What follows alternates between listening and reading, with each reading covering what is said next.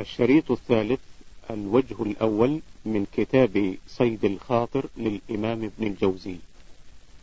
وقالت سرية الربيع بن خيثم كان الربيع يعزل وأما المطعم فالمراد منه تقوية هذا البدن لخدمة الله عز وجل وحق, وحق على ذي الناقة أن يكرمها.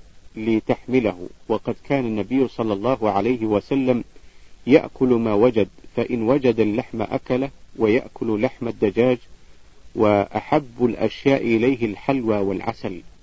وما نقل عنه أنه امتنع من مباح. وجيء علي رضي الله عنه بفالوذج فأكل منه. وجيء علي رضي الله عنه بفالوذج فأكل منه. وقال ما هذا؟ قالوا يوم النوروز. فقال نورزون كل يوم وإنما يكره الأكل فوق الشبع واللبس على وجه الاختيال والبطر. وقد اقتنع أقوام بالدون من ذلك لأن الحلال الصافي لا يكاد يمكن فيه تحصيل المراد وإلا فقد لبس النبي صلى الله عليه وسلم حلة اشتريت له بسبعة وعشرين بعيرا وكان لتميم الداري الهامش. تميم الداري صحابي سكن القدس توفي سنة أربعين للهجرة انتهى الهامش. وكان لتميم الداري حلة اشتريت بألف درهم يصلي فيها بالليل. فجاء أقوام فأظهروا التزهد وابتكروا طريقة زينها لهم الهوى ثم تطلبوا لها الدليل. وإنما ينبغي للإنسان أن يتبع الدليل لا أن يتبع طريقا ويطلب دليلها. ثم انقسموا فمنهم متصنع في الظاهر ليث الشرى في الباطن. يتناول في خلواته الشهوات ويعكف على اللذات ويرى في الناس بزيه أنه متصوف متزهد وما تزهد إلا القميص وإذا نظر إلى أفعاله وإذا نظر إلى أفعاله فعنده كبر فرعون ومنهم سليم الباطن إلا أنه بالشرع جاهل. ومنهم من تصدر وصنف فاقتدى به الجاهلون في هذه الطريقة. وكانوا كعمي اتبعوا أعمى. وكانوا كعمي اتبعوا أعمى. ولو أنهم تلمحوا للأمر الأول الذي كان عليه الرسول صلى الله عليه وسلم والصحابة رضي الله عنهم لما زاغوا. ولقد كان جماعة من المحققين لا يبالون بمعظم في النفوس إذا حاد إذا حاد عن الشريعة. بل يوسعونه لوما. فنقل عن أحمد أنه قال له المروزي ما تقول في النكاح؟ فقال سنة النبي صلى الله عليه وسلم. قال قد قال إبراهيم الهامش يريد أن يحدثه عن إبراهيم بن أدهم فما تركه يتم جملته. انتهى الهامش. قال قد قال إبراهيم فقال قال فصاح بي وقال جئتنا ببنيات الطريق. وقيل له إن سريا السقطي قال له لما خلق الله تعالى الحروف وقفت الألف وسجدت الباء فقال له نفر الناس الناس عنه فقال نفر الناس فقال نفر الناس عنه واعلم أن المحقق لا يهوله اسم معظم كما قال رجل لعلي بن أبي طالب رضي الله عنه أتظن أن نظن أن طلحة والزبير كان على الباطل؟ فقال له إن الحق لا يعرف بالرجال. اعرف الحق تعرفه أهله. ولعمري أنه قد وقر في النفوس تعظيم أقوام فإذا نقل عنهم شيء فسمعه جاهل بالشرع قبله لتعظيمهم في نفسه كما ينقل عن أبي يزيد رضي الله عنه أنه قال تراعنت على نفسي أو تراعنت على نفسي فحلفت لا أشرب الماء سنة وهذا إذا صح عنه كان خطأ قبيحا وزلة فاحشة لأن الماء ينفذ الأغذية إلى البدن ولا يقوم مقامه شيء فإذا لم يشرب فقد سعى في أذى بدنه وقد كان يستعذب الماء لرسول الله صلى الله عليه وسلم. أفترى أن هذا فعل من يعلم أن نفسه ليست له وأنه لا يجوز التصرف فيها إلا عن إذن مالكها. وكذلك ينقلون عن بعض الصوفية أنه قال سرت إلى مكة على طريق التوكل حافية فكانت الشوكة تدخل في رجلي فأحكمها بالأرض أو فأحكها في بالأرض ولا أرفعها. وكان علي وكان علي مسح فكانت عيني إذا آلمتني فكانت عيني إذا آلمتني أدلكها بالمسح فذهبت إحدى عيني. وأمثال هذا كثير وربما حملها القصاص على الكرامات وعظموها عند العوام فيخايل لهم أن فاعل هذا أعلى مرتبة من الشافعي وأحمد ولعمري إن هذا من أعظم الذنوب وأقبح العيوب لأن الله تعالى قال ولا تقتلوا أنفسكم وقال النبي صلى الله عليه وسلم إن لنفسك عليك حقا وقد طلب أبو بكر رضي الله عنه في طريق الهجرة للنبي صلى الله عليه وسلم ظلا حتى رأى صخرة ففرش له في ففرش له في ظلها. وقد نقل عن قدماء هذه الأمة بدايات هذا التفريط وكان سببه من وجهين أحدهما الجهل بالعلم والثاني قرب العهد بالرهبانية. وقد كان الحسن يعيب فرقدا السبخي أو السبخي. الهامش في الأصل المطبوع والمخطوط وفي طبقات الشعراني وفي كثير من الكتب السنجي بنون وجيم وهو السبخي بباء وخاء نسبة للسبخة أو السبخة من نواحي البصرة. انتهى الهامش. وقد كان الحسن الحسن يعيب فرقدا السبخي ومالك بن دينار في زهده في زهدهما. الهامش إذا أطلق الحسن فهو البصري سيد التابعين وفرقد السبخي ومالك بن دينار من من عباد المحدثين. من عباد المحدثين مات كلاهما سنة إحدى وثلاثين ومائة للهجرة. انتهى الهامش. فرؤي عنده طعام فيه لحم فقال لا رغيف مالك. فقال لا رغيف مالك ولا صحن فرقد. ورأى على فرقد كساء فقال يا فرقد إن أكثر أهل النار أصحاب الأكسية. وكم قد زوق قاص مجلسه بذكر أقوام خرجوا إلى السياحة بلا زاد ولا ماء. وهو لا يعلم أن هذا من أقبح الأفعال وأن الله تعالى لا يجرب عليه. فربما سمعه جاهل من التائبين فخرج فمات في الطريق فصار للقائل نصيبه من إثمه. وكم يروون عن النون أنه لقي امرأة في السياحة فكلمها وكلمته وينسون الأحاديث الصحاح. لا يحل لامرأة أن تسافر يوما وليلة إلا بمحرم. وكم ينقلون أن أقواما مشوا على الماء. وقد قال إبراهيم الحربي الهامش وقولهم الهامش من أعلام المحدثين أي إبراهيم الحربي كان من تلاميذ أحمد بن حنبل توفي سنة خمس وثمانين ومائتين للهجرة. انتهى الهامش. وقد قال إبراهيم الحربي لا يصح أن أحدا مشى على الماء قط.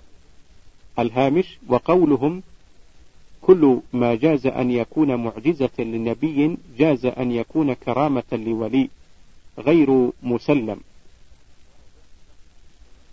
راجع بحث الأستاذ السيد الخضر حسين شيخ الأزهر السابق في رسائل الإصلاح ومنظومة الوهبانية في الفقه الحنفي وشرحها وفيها أن من, من ادعى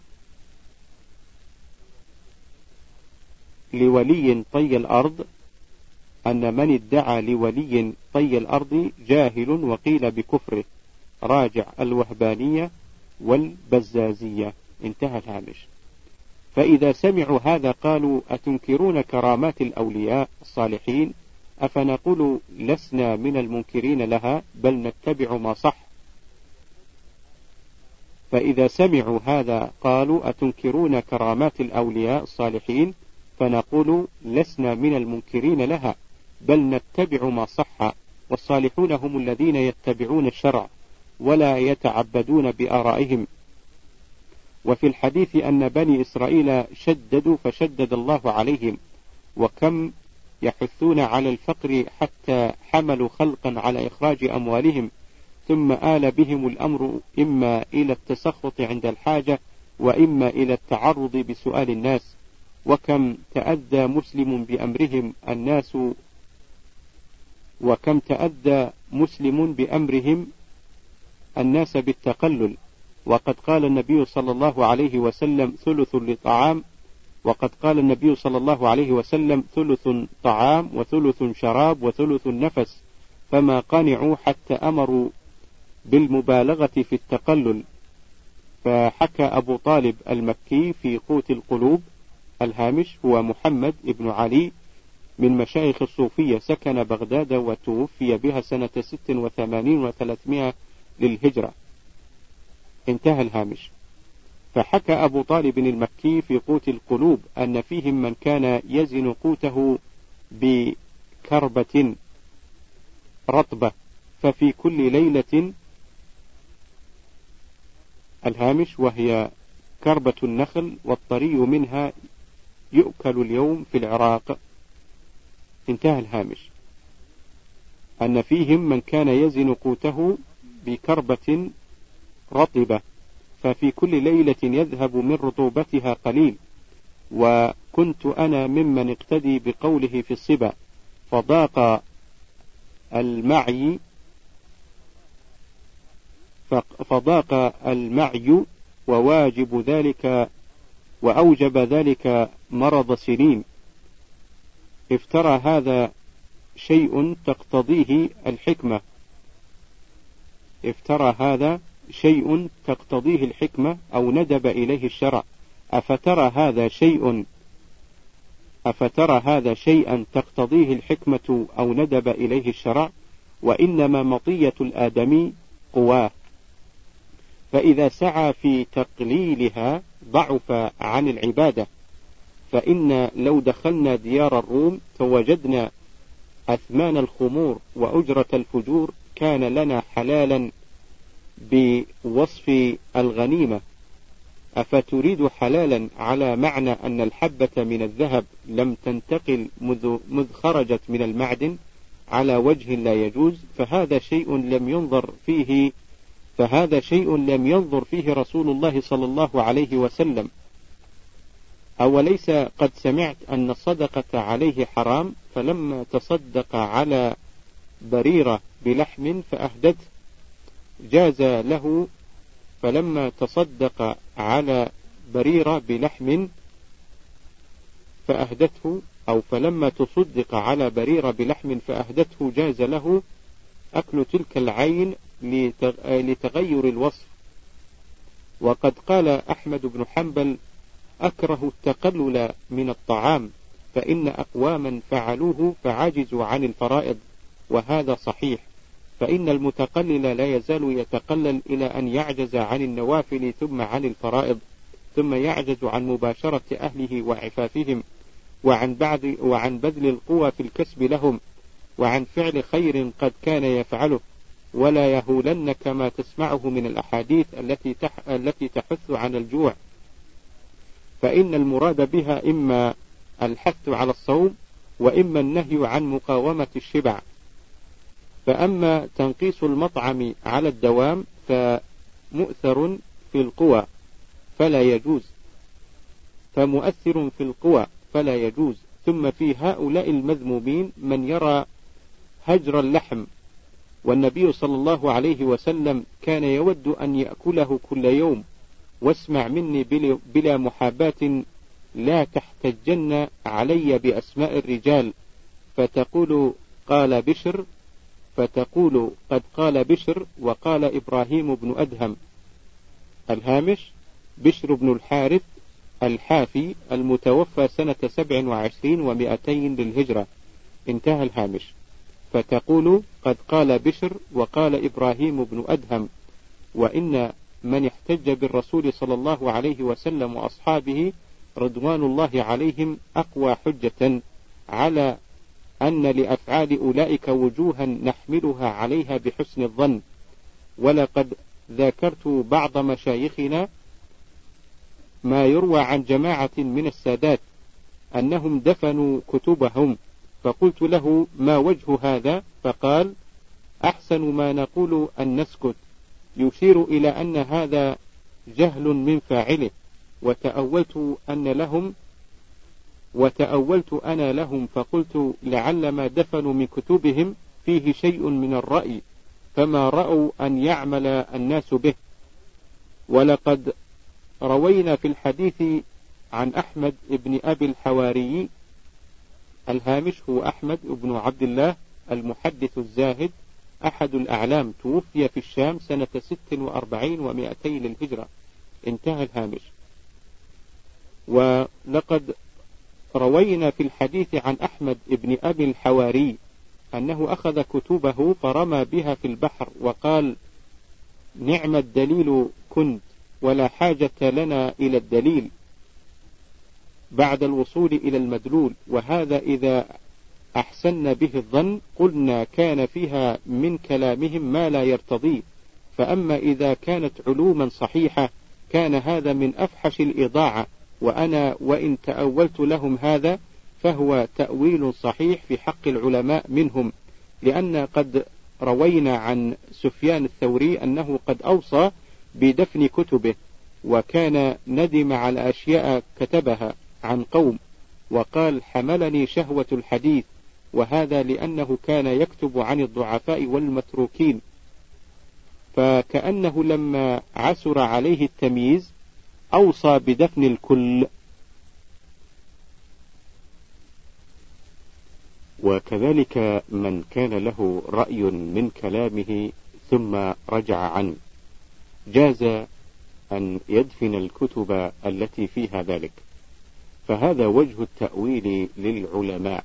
فأما المتزهدون الذين رأوا صورة رأوا صورة فعل العلماء ودفنوا كتبا صالحة لئلا تشغلهم عن التعبد فإنه جهل منهم لأنهم شرعوا في إطفاء مصباح يضيء لهم مع الإقدام على تضييع ما لا يحل مع الإقدام على تضييع مال لا يحل. ومن جملة من عمل بواقعة دفن كتب العلم يوسف ابن أصباط ثم لم يصبر عن التحديث فخلط فعد أو فعد في الضعفاء. أنبأنا عبد الوهاب ابن المبارك قال أخبرنا محمد بن المظفر الشامي قال أخبرنا أحمد بن محمد العتيقي قال حدثنا يوسف بن أحمد قال حدثنا محمد بن عمرو العقيلي قال حدثنا محمد بن عيسى قال أخبرنا أحمد بن خالد الخلال قال سمعت شعيب بن حرب يقول قلت ليوسف ابن أصباط الهامش هو العالم الزاهد المجاهد المتوفى سنة تسعين ومائة للهجرة. انتهى الهامش. قلت ليوسف ابن أصباط كيف صنعت بكتبك؟ قال جئت إلى الجزيرة فلما نضب الماء دفنتها حتى جاء الماء عليها فذهبت. قلت ما حملك على ذلك؟ قال أردت أن يكون الهم هما واحدا. قال العقيري وحدثني آدم. قال سمعت البخاري. قال قال صدقة الهامش هو صدقة ابن الحسين الناسخ. راجع الفصل رقم 211 انتهى الهامش. قال قال صدقة دفن يوسف ابن أسباط كتبه وكان بعد يغلب عليه. الهامش أن يضطر إلى التحديث بلا اكتساب. أن يضطر إلى التحديث بلا كتاب. انتهى الهامش. وكان بعد يغلب عليه فلا يجيء كما ينبغي. وقال المؤلف قلت الظاهر أن هذه كتب علم ينفع ولكن قلة العلم أوجبت هذا التفريط الذي قصد به الخير وهو شر. فلو كانت كتبه من جنس كتب الثوري قال فيها عن ضعفاء ولم يصح له التمييز قرب الحال إنما تعليله بجمع الهم هو الدليل على أنها ليست كذلك. فانظر إلى قلة العلم. ماذا تؤثر مع أهل الخير؟ ولقد بلغنا في الحديث عن بعض من آه لعظمه ونزوره. ولقد بلغنا في الحديث عن بعض من نعظمه ونزوره أنه كان على شاطئ دجلة فبال ثم تيمم. فقيل له الماء قريب منك. فقال خفت ألا أبلغه. وهذا وإن كان يدل على قصر الأمل إلا أن الفقهاء إذا سمعوا مثل هذا الحديث تلاعبوا به من جهة أن التيمم إنما يصح عند عدم الماء. فإذا كان الماء موجودا كان تحريك اليدين بالتيمم عبثا. وليس من ضرورة وجود الماء أن يكون إلى جانب المحدث بل لو كان على أذرع كثيرة. كان موجودا فلا فعل للتيمم ولا أثر حينئذ. ومن تأمل هذه الأشياء علم أن فقيها واحدا وإن قل أتباعه وخفت إذا مات أشياعه أفضل من ألوف تتمسح العوام بهم تبركا ويشيع جنائزهم ما لا يحصى. وهل الناس إلا صاحب أثر يتبعه أو فقيه يفهم مراد الشرع ويفتي به؟ نعوذ بالله من الجهل وتعظيم الأسلاف تقليدا لهم بغير دليل. فإن من ورد المشرب الأول رأى سائر المشارب كدرة.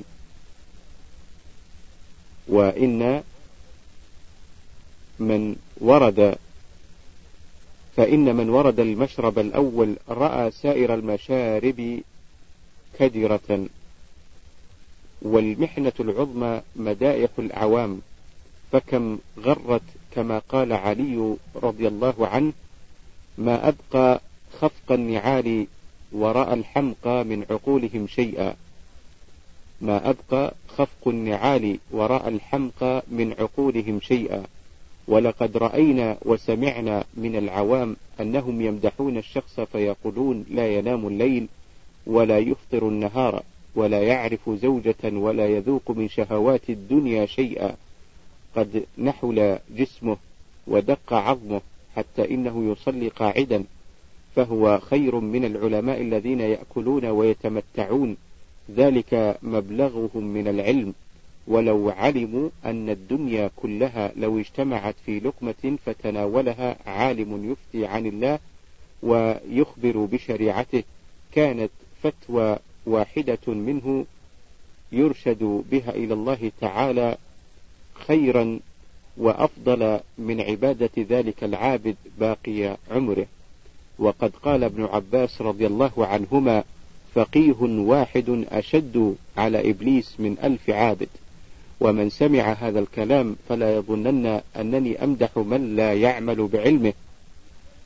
وإنما أمدح العاملين بالعلم وهم أعلم بمصالح أنفسهم فقد كان فيهم من يصلح على آه، خشن العيش. فقد كان فيهم من يصلح على خشن العيش كأحمد بن حنبل وكان فيهم من يستعمل رقيق العيش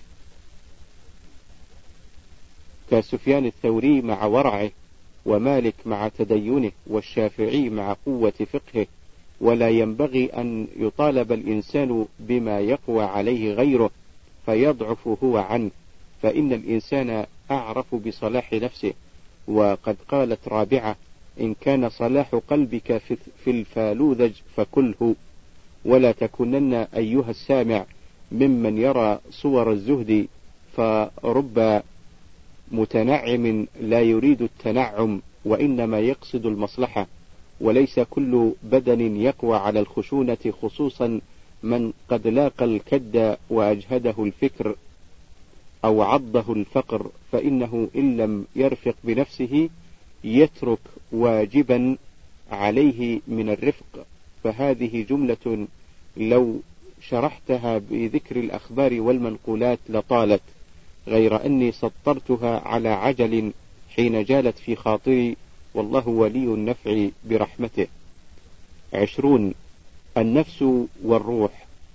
قد أشكل على الناس أمر النفس وماهيتها مع إجماعهم على وجودها. ولا يضر الجهل بذاتها مع إثباتها. ثم أشكل عليهم مصيرها بعد الموت ومذهب أهل الحق أن لها وجودا بعد موتها وأنها تنعم وتعذب. قال أحمد بن حنبل أرواح الشهداء المؤمنين في الجنة وأرواح الكفار في النار. الهامش وما يقال في استحضار الأرواح لا دليل له من النقل ولا من العقل على أن حضور أرواح المؤمنين ممكن لأنها طليقة وإن كان ليس قطعيا الاحتمال أن يكون المتكلم على لسانها جنيا أو شيطانا وأن يكون الأمر كله من قبيل الوهم. أما استحضار أرواح الكفار فغير ممكن لأنها مسجونة مقيدة. وما يدعى منه باطل قطعا. وأوسع مرجع في أمر الروح كتاب ابن القيم وليس كل ما فيه مسلما له. انتهى الهامش. وقد جاء في أحاديث الشهداء أنها في حواصل طير خضر تعلق. أنها في حواصل طير خضر تعلق أو تعلق من شجر الجنة. الهامش تعلق أي تأكل. انتهى الهامش. وقد أخذ بعض الجهل بظواهر أحاديث النعيم فقالوا إن الموتى يأكلون في القبور وينكحون والصواب من ذلك أن النفس تخرج بعد الموت إلى نعيم أو عذاب وأنها تجد ذلك إلى يوم القيامة. فإذا كانت القيامة أعيدت إلى الجسد ليتكامل لها التنعم بالوسائط وقوله في حواصل طير خضر دليل على أن النفوس لا تنال لذة إلا بواسطة إن كانت تلك لذة مطعم أو مشرب إن كانت تلك لذة مطعم أو مشرب. فأما لذات المعارف والعلوم فيجوز أن تنالها بذاتها مع عدم الوسائط. والمقصود من هذا المذكور أني رأيت بعض الانزعاج من الموت وملاحظة النفس بعين العدم عنده. فقلت لها إن كانت مصدقة للشريعة فقد أخبرت بما تعرفين. إن كنت مصدقة للشريعة فقد أخبرت بما تعرفين ولا وجه للإنكار. وإن كان هناك ريب في أخبار الشريعة صار الكلام في بيان صحة الشريعة. فقالت لا ريب عندي. قلت فاجتهدي في تصحيح الإيمان وتحقيق التقوى وابشري حينئذ بالراحة من ساعة الموت فإني لا أخاف عليك إلا من التقصير في العمل. واعلمي أن تفاوت النعيم بمقدار درجات الفضائل فارتفعي بأجنحة الجد إلى أعلى أبراجها واحذري من قانص هوى أو شرك غرة. والله الموفق. واحد وعشرون بين العلم والعمل. قلت يوما في مجلسي لو أن الجبال حملت ما حملت لعجزت. فلما عدت إلى منزلي قالت لي النفس كيف كيف قلت هذا؟ قالت لي النفس كيف قلت هذا؟ وربما أوهم الناس أو أوهم الناس أن بك بلاء وأنت في عافية في نفسك وأهلك. وهل الذي حملت إلا التكليف الذي يحمله الخلق كلهم؟ فما وجه هذه الشكوى؟ فأجبتها أني لما عجزت عما حملت قلت هذه الكلمة لا على سبيل الشكوى ولكن للاسترواح. وقد قال كثير من الصحابة والتابعين قبلي ليتنا لم نخلق وما ذاك إلا لأثقال عجزوا عنها. ثم من ظن أن التكاليف سهلة فما عرفها. أترى يظن الظان أن التكاليف أن التكاليف غسل الأعضاء برطل من الماء أو الوقوف في محراب لأداء ركعتين. هيهات. هذا أسهل التكاليف. هذا أسهل التكليف وإن التكليف هو الذي عجزت عنه الجبال. ومن جملته أنني إذا رأيت القدر أنني إذا رأيت القدر يجري بما لا يفهمه العقل ألزمت العقل الإذعان للقدر أو للمقدر فكان من أصعب التكليف وخصوصا فيما لا يعلم العقل معناه كإيلام الأطفال وذبح الحيوان مع الاعتقاد بأن المقدر مع الاعتقاد بأن المقدر لذلك والآمر به أرحم الراحمين. فهذا مما يتحير العقل فيه. فيكون تكليف التسليم وترك الاعتراض. فكم بين تكليف البدن وتكليف العقل؟ ولو شرحت هذا لطال غير أني أعتذر عما قلته فأقول عن نفسي وما يلزمني حال غيري وما يلزمني حال غيري. إنني رجل حبب إلي العلم من زمن الطفولة فتشاغلت به. ثم لم يحبب إلي فن واحد منه بل فنونه ثم لا تقتصر همتي في فن على بعضه بل أروم استقصاءه. والزمان لا يسع والعمر أضيق والشوق يقوى والعجز يقعد. فيبقى وقوف بعض المطلوبات حسرات ثم إن العلم دلني على معرفة المعبود. وحثني على خدمته ثم صاحت بي الأدلة عليه إليه. ثم صاحت بي الأدلة عليه إليه. فوقفت بين يديه فرأيته في نعته وعرفته بصفاته وعاينت بصيرتي في ألطافه ما دعاني إلى الهيمان في محبته وحركني إلى التخلي لخدمته. وصار يملكني أمر كالوجد كلما ذكرته فعادت خلوتي في خدمتي له أحلى عندي من كل حلاوة. فكلما ملت إلى الانقطاع عن الشواغل وإلى الخلوة صاح بي العلم أين تمضي؟ أتعرض عني وأنا سبب معرفتك؟ فأقول له إنما كنت دليلا وبعد الوصول يستغنى. إنما كنت دليلا وبعد الوصول يستغنى عن الدليل. قال هيهات كلما زدت أو كلما زدت زادت معرفتك بمحبوبك وفهمت كيف القرب منه وفهمت كيف القرب منه. ودليل هذا أنك تعلم غدا أنك اليوم في نقصان. أو ما سمعته يقول لنبيه صلى الله عليه وسلم وقل رب زدني علما. ثم ألست تبقي ألست تبغي القرب منه؟ فاشتغل بدلالة عباده عليه. فهي حالات الأنبياء عليهم الصلاة والسلام. أما علمت أنهم آثروا تعليم الخلق على خلوات التعبد لعلمهم أن ذلك آثر عند حبيبهم. أما قال الرسول صلى الله عليه وسلم لعلي رضي الله عنه لأن يهدي الله بك رجلا خير لك من حمر النعم. فلما فهمت صدق هذه المقالة فلما فهمت صدق هذه المقالة تهوست على تلك الحالة. وكلما تشاغلت بجمع الناس علي تفرق همي. وإذا وجدت مرادي من نفعهم ضعت أنا فأبقى في حيز التحير مترددا. لا أدري إلى أي القدمين أعتمد. فإذا وقع فإذا وقفت متحيرا صاح العلم قم لكسب العيال. و وادأب في تحصيل ولد يذكر الله.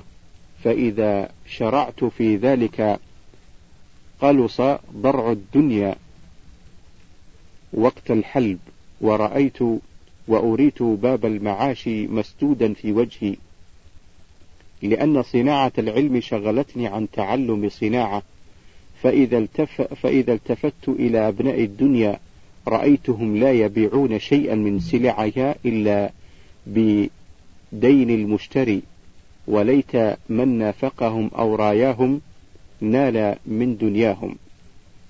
ورأيتهم لا يبيعون شيئا من سلعها إلا بدين المشتري وليت من نافقهم أو راياهم نال من دنياهم. الهامش راياهم أي عاملهم بالرياء. انتهى الهامش. بل ربما ذهب دينه ولم يحصل مراده فإن قال الضجر اهرب. قال الشرع كفى بالمرء إثما أن يضيع من يقوت. وإن قال العزم انفرد قال فكيف بمن تعول؟ فغاية الأمر أنني أشرع في التقلل من الدنيا وقد ربيت وقد ربيت في نعيمها وغذيت بلبانها. ولطف مزاجي فوق لطف وضعه بالعادة. فإذا غيرت لباسي وخشنت مطعمي لأن القوت فإذا غيرت لباسي وخشنت أو وخشنت مطعمي لأن القوت لا يحتمل الانبساط. لأن القوت لا يحتمل الانبساط. نفر الطبع لفراق العادة فحل المرض فقطع عن واجبات وأوقع في آفات ومعلوم أن لين اللقمة بعد التحصيل من الوجوه المستطابة من الوجوه المستطابة وتخشينها لمن لم يألف سعيا لمن لم يألف سعي في تلف النفس ومعلوم أن لين اللقمة بعد التحصيل من الوجوه المستطابة وتخشينها لمن لم يألف سعي في تلف النفس. فأقول كيف فأقول كيف أصنع وما الذي أفعل؟ وأخلو بنفسي في خلواتي وأتزيد من البكاء على نقص حالاتي. فأقول أصف حال العلماء وجسمي يضعف على إعادة العلم وحال الزهاد. وبدني لا يقوى على الزهد وحال المحبين ومخالطة الخلق ومخالطة الخلق تشتت همي وتنقش صور المحبوبات من الهوى في نفسي فتصدأ مرآة قلبي وشجرة المحبة تحتاج إلى تربية في تربة طيبة لتقي ماء الخلوة لتسقي ماء الخلوة. من دولاب الفكرة. وإن آثرت التكسب لم أطق. وإن وإن آثرت التكسب لم أطق. وإن تعرضت لأبناء الدنيا مع أن طبعي الأنفة من الذل وتديني يمنعني فلا يبقى للميل مع هذين الجاذبين أثر. ومخالطة الخلق تؤذي النفس مع الأنفاس. فلا تحقيق التوبة أقدر عليه ولا نيل مرتبة من علم أو عمل أو محبة يصح لي. فإذا رأيتني كما قال القائل ألقاه في الماء مكتوما ألقاه في الماء مكتوفا وقال له إياك إياك أن تبتل بالماء. تحيرت في أمري وبكيت على عمري. وأنادي في فلوات خلواتي بما سمعته من بعض العوام. الهامش البيتان من تخميس البسيط. انتهى الهامش. وأنادي في فلوات خلواتي بما سمعته من بعض العوام وكأنه وصف حالي. وحسرتي كم أداري فيك تعثيري مثل الأسير بلا حيل ولا سير.